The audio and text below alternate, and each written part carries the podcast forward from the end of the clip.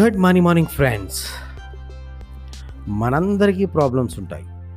మనందరం problem solve చేయాలని నానా తిప్పలు పడుతుంటాం నానా ఆరాట పడుతుంటాం. అయితే ఇక్కడ బేసిక్ ప్రాబ్లమ్ సాల్వ్ చేయడంలో ఒకానొక పొరపాటు మనం చేసేది ఏంటంటే మోస్ట్ ఆఫ్ ది టైమ్స్ ఏంటంటే మనం ప్రాబ్లమ్ని సరిగ్గా డిఫైన్ చేయలేము.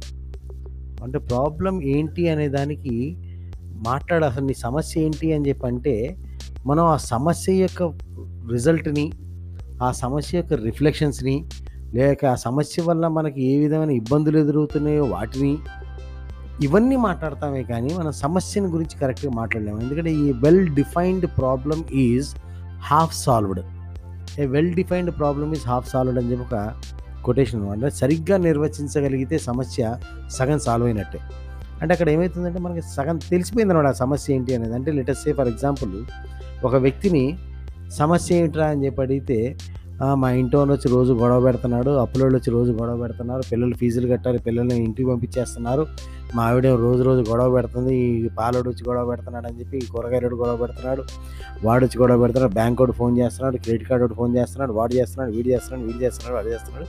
వీళ్ళందరూ తెల్లారు లేచిన గోల గోలగా ఉంది వీళ్ళంతా తెగ తలనొప్పిగా ఉంది నానా రకాల సమస్యగా ఉంది అని చెప్పట్టు యాక్చువల్లీ సమస్య ఏంటంటే ఇవన్నీ కూడా రిఫ్లెక్షన్స్ ఆఫ్ ది ప్రాబ్లం ఇవన్నీ ప్రాబ్లం కానే కాదు. ఇవన్నీ సమస్యలు కానే కావు. ఇవన్నీ కూడా సమస్య యొక్క రిఫ్లెక్షన్స్ లేదా లేకపోతే ప్రతిబింబాలు. ఇవన్నీ కూడా సమస్య యొక్క ప్రతిబింబాలు. అసలు సమస్య ఏమిట్రా అంటే వాడి దగ్గర సరిపడినంత డబ్బు లేదు. సరిపడినంత డబ్బు లేదు అంటే ఎంత అయితే సరిపడుతుంది అన్న మాట అంటే దానికి ఒక యాభై వేలు కావాలి లక్ష కావాలి రెండు లక్షలు కావాలి. అని కనుక నువ్వు డిఫైన్ చేసుకుని దాన్ని ఒక స్టేట్మెంట్ రూపంలో ఒక క్లాస్ రూపంలో నువ్వు పెట్టగలిగితే అంటే రెండు లక్షలు కావాలి. అంటే ఇప్పుడు సమస్య ఏమిట్రా అంటే రెండు లక్షలు కావాలి.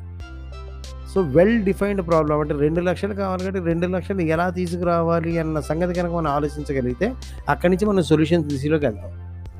ఆ రెండు లక్షలు కావాలి అన్న విషయం డిఫైన్ కానంతసేపు సమస్య చుట్టూ తిరుగుతుంటామే కానీ మన సమస్య మూలాల్లోకి వెళ్ళాం. సో ద ప్రాబ్లం ఎప్పుడు కూడా సాల్వ్ చేయాలంటే దాని యొక్క మూలాల్లోకి వెళ్ళి ఆ మూలాల్లోంచి సమస్యని కనుక మనం ఆలోచించగలిగితే మీరు సమస్య చుట్టూ తిరగటానికి పట్టేటటువంటి ఎనర్జీ ఎఫర్ట్స్ టైంలో టెన్ టు ఫిఫ్టీన్ పర్సెంట్లో ఆ సమస్య మూలాల్లోంచి కూడా క్లియర్ అయిపోతుంది. ఆలోచిస్తున్నాను friends. Have a great great great day.